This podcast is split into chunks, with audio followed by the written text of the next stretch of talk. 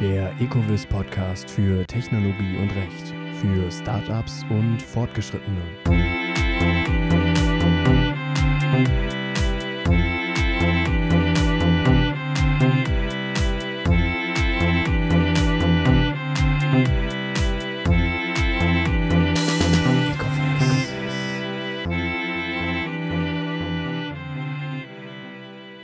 Herzlich willkommen, liebe Zuhörerinnen und Zuhörer, zu der ersten Folge unseres Ecovis Tech Law Podcast. Mein Name ist Tim Boot. Ich bin als wissenschaftlicher Mitarbeiter bei Ecovis tätig und kümmere mich primär um die Webpräsenz, das heißt zum einen den Tech Law Blog und nun eben auch als Moderator für den Podcast. Thema des Podcasts soll das Technologierecht sein was ein sehr weiter Rechtsbegriff ist. Mm, Im engeren Sinne ist davon betroffen das Urheberrecht, Design, Gebrauchsmuster und Patentrecht und auch Markenrecht, IT-Recht und Datenschutzrecht. Um letzteres soll es auch in dieser Folge gehen. Dazu habe ich mir einen kompetenten Interviewpartner eingeladen, ähm, der Sie nun über die grundlegenden Fragen im Datenschutzrecht aufklären soll. Herzlich willkommen, Florian. Stell dich doch kurz vor. Ja, vielen Dank, dass ich dabei sein darf. Mein Name ist Florian. Ich bin auch wissenschaftlicher Mitarbeiter hier bei Ecovis. Und seit neuestem bin ich TÜV-zertifizierter Datenschutzbeauftragter, durfte also beim TÜV eine Schulung zum Datenschutzbeauftragten machen und darf mich seitdem hier in der Kanzlei intensiv mit dem Thema Datenschutz auseinandersetzen und hoffe, dass ich da zu dem Thema beitragen kann. Ja, toll, dass äh, es für dich dürfen ist. Für mich wäre es eher müssen mit Datenschutz, weil ich äh, insofern äh, doch äh, andere Rechtsgebiete bevorzuge. Äh, dementsprechend habe ich aber auch dich eingeladen, mit deiner Expertise äh, hier heute ein paar Fragen zu beantworten, die vielleicht für Verbraucher, aber auch Unternehmer von etwaiger Relevanz ist. Um äh, einfach mal einen Einstieg in das Datenschutzrecht jetzt zu gewährleisten, ähm, würde ich mit der grundlegenden Frage beginnen, was eigentlich Daten im Sinne der DSGVO sind. Ja, gute Frage. Ähm, die DSGVO spricht leider nicht von den Daten per se, sondern immer wenn man Daten liest, steht davor so ein komisches Wort, personenbezogene Daten. Ähm, jetzt versteht man ein Wort schon nicht, Daten, und dann kommt auch noch personenbezogen dazu. Das hat der Gesetzgeber aber eigentlich ganz geschickt gelöst. Das ist nämlich legal definiert in Artikel 4 der DSGVO. Da heißt es, personenbezogene Daten sind Daten, die pers natürliche Personen wie du und ich äh, identifizierbar machen. Ähm, das heißt eigentlich nichts mehr, als dass die grobe Zuordnung möglich sein kann oder sein muss. Also Personalausweisnummer, Kfz-Kennzeichen, im Internet die IP-Adresse. Ähm, alles, was mich identifizierbar macht. Okay, ja. Also ein sehr umfängliches Recht äh, kann man, äh, also vom Ding her ist eigentlich alles betroffen. Absolut, absolut. Okay.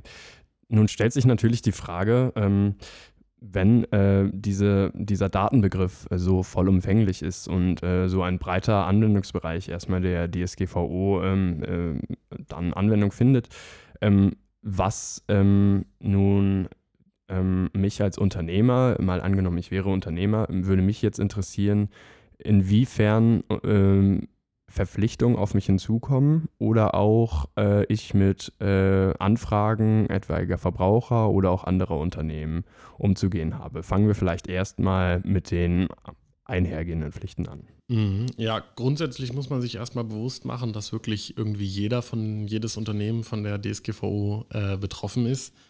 Ähm, solche Daten fallen schon an, wenn man den ersten Kunden anschreibt oder angeschrieben wird, dann hat man sofort seine E-Mail-Adresse und passend zu einem Namen ergeben das daraus eine Verarbeitung personenbezogener Daten. Und die wichtigsten Pflichten ist, sind hier die Transparenz und die Rechenschaftspflicht. Ähm, die Transparenzpflicht ist fast noch ein bisschen wichtiger. Das bedeutet einfach, man muss darüber informieren, in welchem Umfang, welche Daten überhaupt man verarbeitet. Und da braucht es nicht nur, dass ich die Daten von dir erhebe oder von dir bekomme, sondern selbst wenn ich sie von einem Dritten bekomme, muss ich dich darüber informieren, dass ich jetzt deine Daten bekommen habe. Das bedeutet für die Unternehmen einen ziemlichen Aufwand, aber für den Verbraucher ein Stück weit ziemlich große und mehr Transparenz. Ja, äh, sehr interessant auf jeden Fall. Ähm, die Frage ist ja nun, ob der Verbraucher, wenn er solche Datenschutzerklärungen mal vorausgesetzt, er liest die, ob er, ähm, glaubst du, äh, dass der alles versteht und insofern auch den Verbrauchern damit geholfen ist, wenn man beispielsweise über Google Analytics oder auch äh, Social Media Plugins informiert? Das ist ein ziemlich großes Problem im Datenschutzrecht. Ähm, die Transparenzpflicht sagt eigentlich, man muss den Verbraucher so informieren, dass er auch versteht, was da passiert. Ähm, ich bin mir aber ziemlich sicher, dass, wie du schon sagst, wenn man von Google Analytics spricht, dass nicht jeder versteht, was da passiert. Und das ist im, im Moment so eine kleine Problemstelle tatsächlich, weil halt niemand genau weiß, wie weit muss ich denn wirklich die ganzen technischen Dinge vereinfachen oder auch nicht.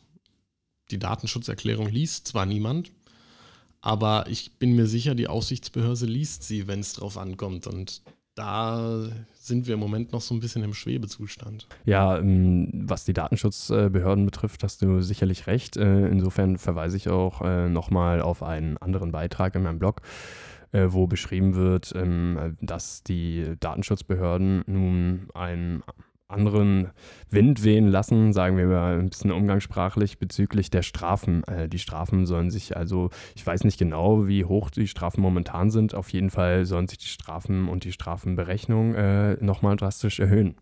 Ja, äh, in Deutschland sind wir da noch relativ moderat unterwegs, während in den Nachbarländern Frankreich oder Großbritannien schon Millionensummen als Bußgelder abgerufen werden haben wir jetzt in Deutschland äh, den ersten Fall von 200.000 Euro.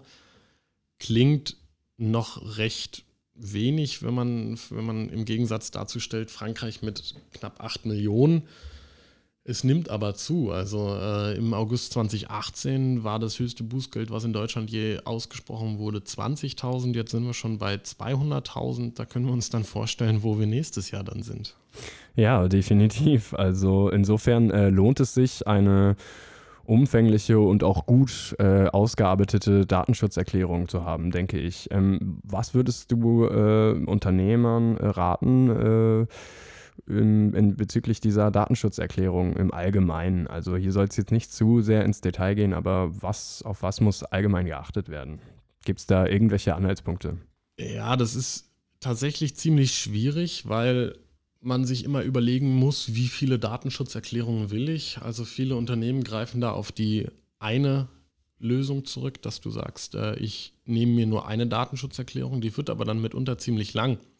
Denn dann musst du für jede Verarbeitung, für jeden Prozess, in dem irgendwelche Daten außerhalb des Unternehmens erhoben oder bekommen werden, muss darin aufgeführt sein. Da muss dann die Rechtsgrundlage, der Zweck etc. etc. Aufgef äh, aufgeführt werden. Und das wird dann schon mitunter ziemlich kompliziert, ziemlich lang und auch dann irgendwann schwierig nachzuvollziehen für den Verbraucher. Was dann wieder das äh, Transparenzgebot äh, wahrscheinlich ähm, aufgreifen wird und insofern auch äh, dann wiederum einen Verstoß darstellen könnte. Ja, absolut. Also ähm, die größten Bußgelder, die ausgesprochen worden sind, ist unter anderem wegen dem Transparenz, äh, sind wir unter anderem wegen dem Transparenzgebot ausgesprochen worden. Einfach weil man nicht nachvollziehen konnte, welche Daten überhaupt erhoben wurden oder verarbeitet wurden. Und das ist natürlich ein grober Kardinalsfehler, der da begangen wurde.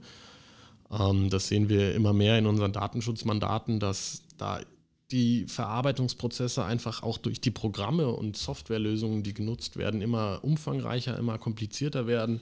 Die Programme wollen immer mit mehr Daten gefüttert werden. Und da wird es dann schwierig, einen Weg zu finden, das alles sinnvoll darzustellen. Ja, definitiv. Äh, ein anderes Thema hinsichtlich Datenschutz sind sicherlich auch ähm, die Rechte der Betroffenen. Ähm, können wir da vielleicht einfach mal einen kleinen Überblick äh, gewährleisten, der, also über die betroffenen Rechte? Ja, äh, ja gut, die vier wichtigsten betroffenen Rechte sind äh, Artikel 15 bis Artikel 18 der DSGVO. Also wir reden hier von Auskunft, Berichtigung, Löschung und Sperrung.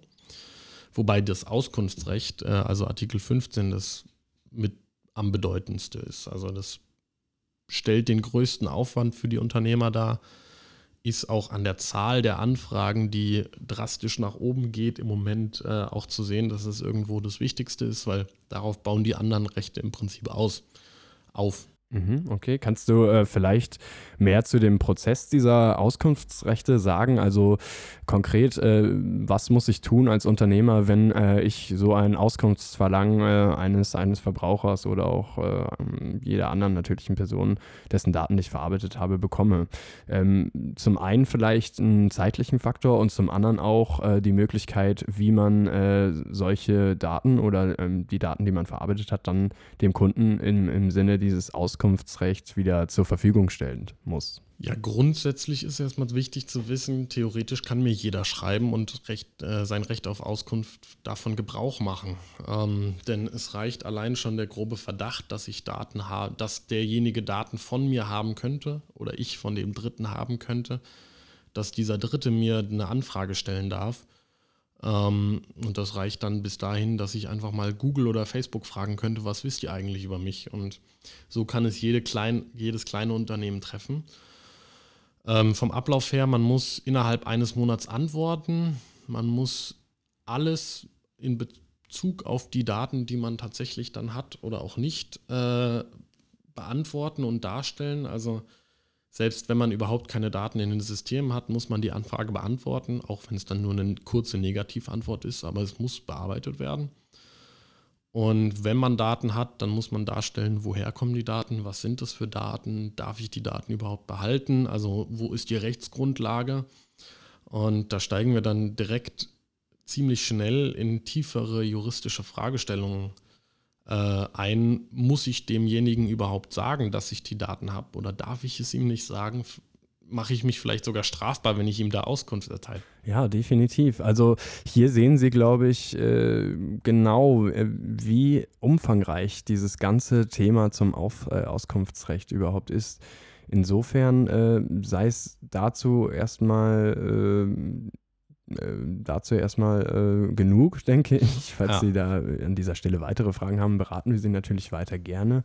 Ich habe noch äh, eine weitere Frage und die betrifft ähm, das Recht auf Vergessenwerden, was wahrscheinlich auch äh, definitiv eines der populärsten, äh, populären äh, Rechte der Verbraucher ist.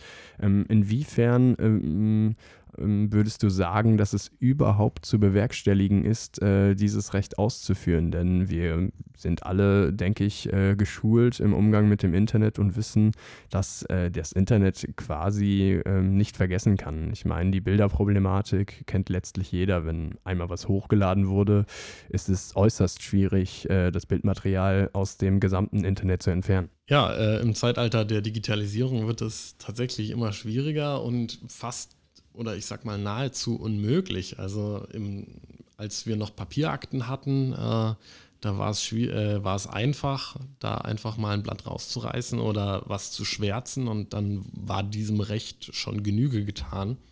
Jetzt muss ich nicht nur die Daten löschen, beziehungsweise wenn ich sie erstmal, erstmal muss ich sie finden. Dann muss ich sie löschen und dann muss ich auch noch nachweisen, dass ich sie gelöscht habe. Alles drei super schwierig, wenn wir große Unternehmen oder auch kleine Unternehmen mit schwierigen Softwarelösungen immer mehr äh, uns anschauen. Und da ist der Ansatz bzw. die Idee des Gesetzgebers ganz gut, dass man sagt, ich habe das Recht auf meine eigenen Daten und ich darf auch sagen, wer sie haben darf und wer sie nicht haben darf, beziehungsweise dann, wer sie löschen muss. Die Umsetzung für die Unternehmen ist aber nahezu nicht zu bewältigen, wenn man nicht gerade eine 20 Mann starke IT-Abteilung hinter sich hat. Also ein enormer Aufwand, der in diesem Recht auf Vergessenwerden steckt. Ich glaube, das ist sehr gut deutlich geworden. Insofern möchte ich mich bei dir bedanken, Florian, für das Begleiten der ersten Podcast-Folge, aber natürlich auch bei Ihnen, liebe Zuhörerinnen und Zuhörer. Falls Sie weitere Informationen zum Thema Technologie und Recht sammeln möchten, verweise ich an dieser Stelle nochmals auf den Blog. In der nächsten Woche wird es noch eine Folge, also praktisch einen Zweiteiler zum Thema Datenschutzrecht geben. Ebenfalls mit Florian an meiner Seite. Dort geht es mehr um noch weitere Lösungsansätze, da wir heute viele Probleme an sich besprochen haben.